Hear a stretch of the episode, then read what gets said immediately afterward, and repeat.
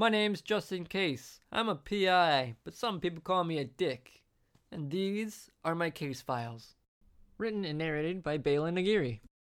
It's amazing the sound a garbage can makes when you fall into one head first.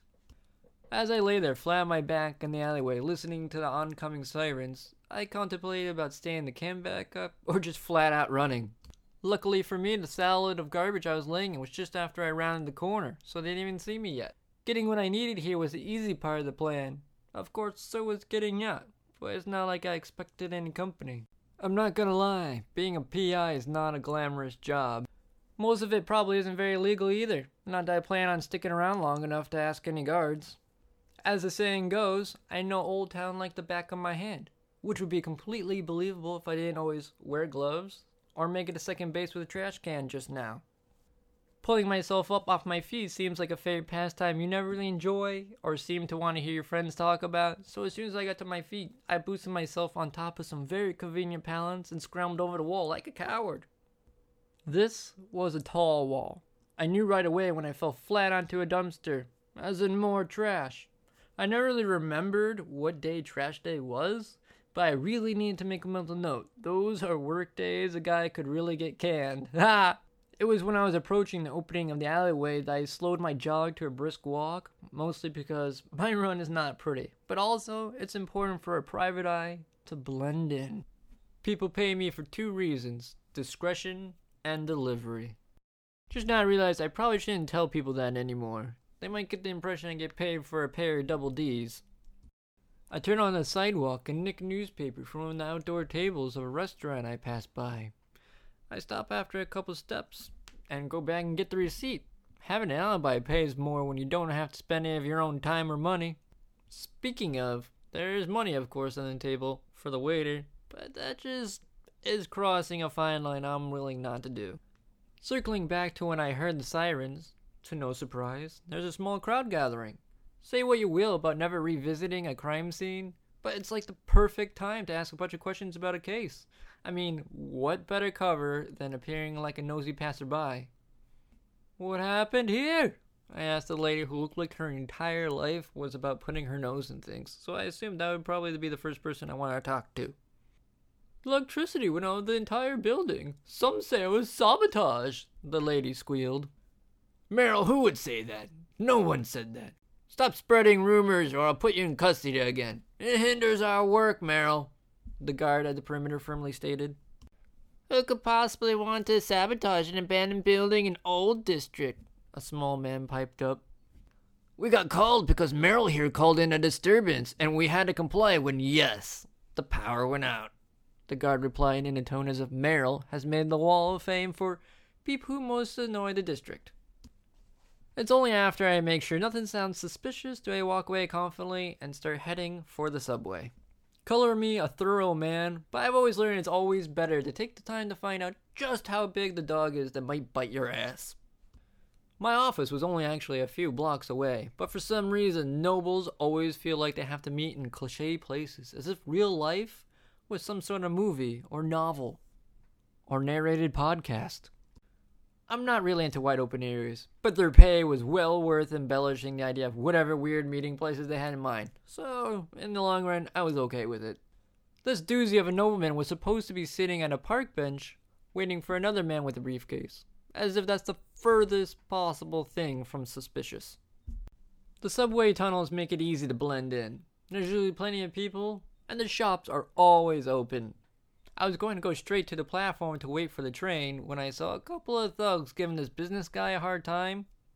Hey, Clifford, this man's got a nifty box. Let's see if he wants to share it with us, taunted the scrawny one.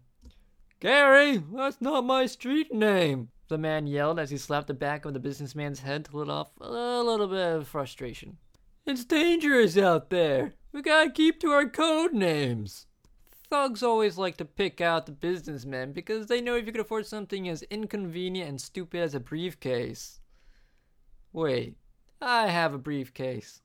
There's no way I almost got electrocuted and perfectly evaded the cops just to get mugged by some half rate thugs.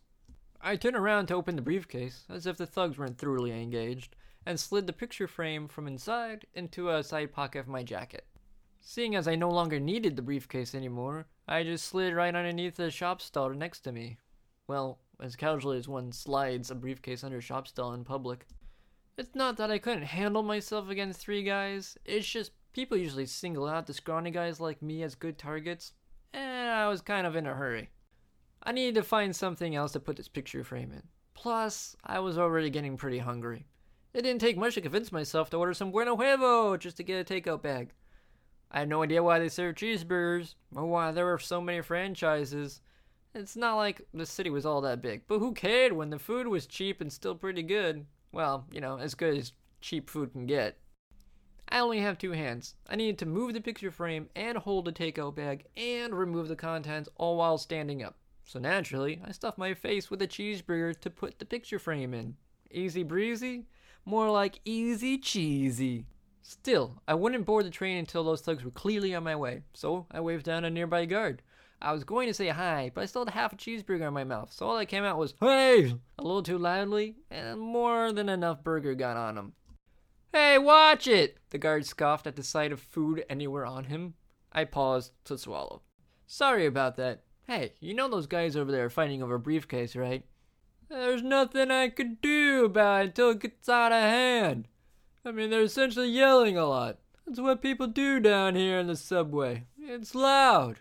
What with all the trains, the guard said.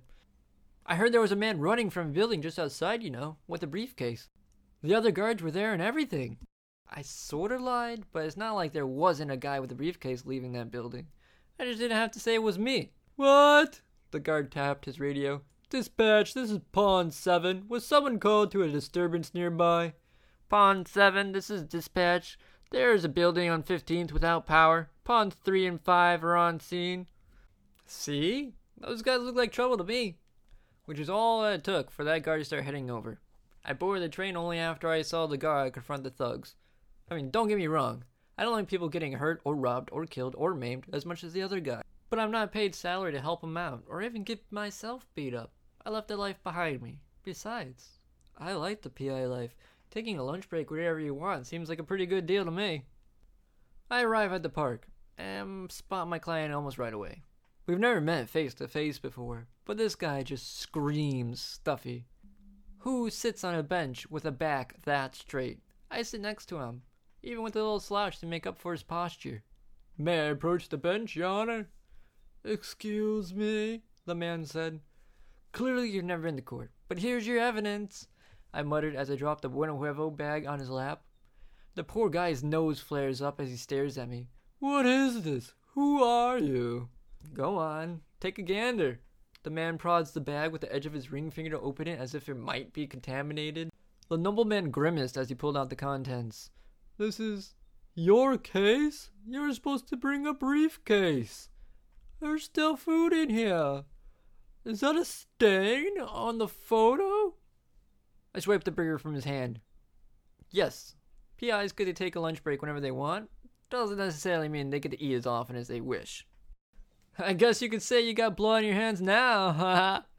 the man looked mortified.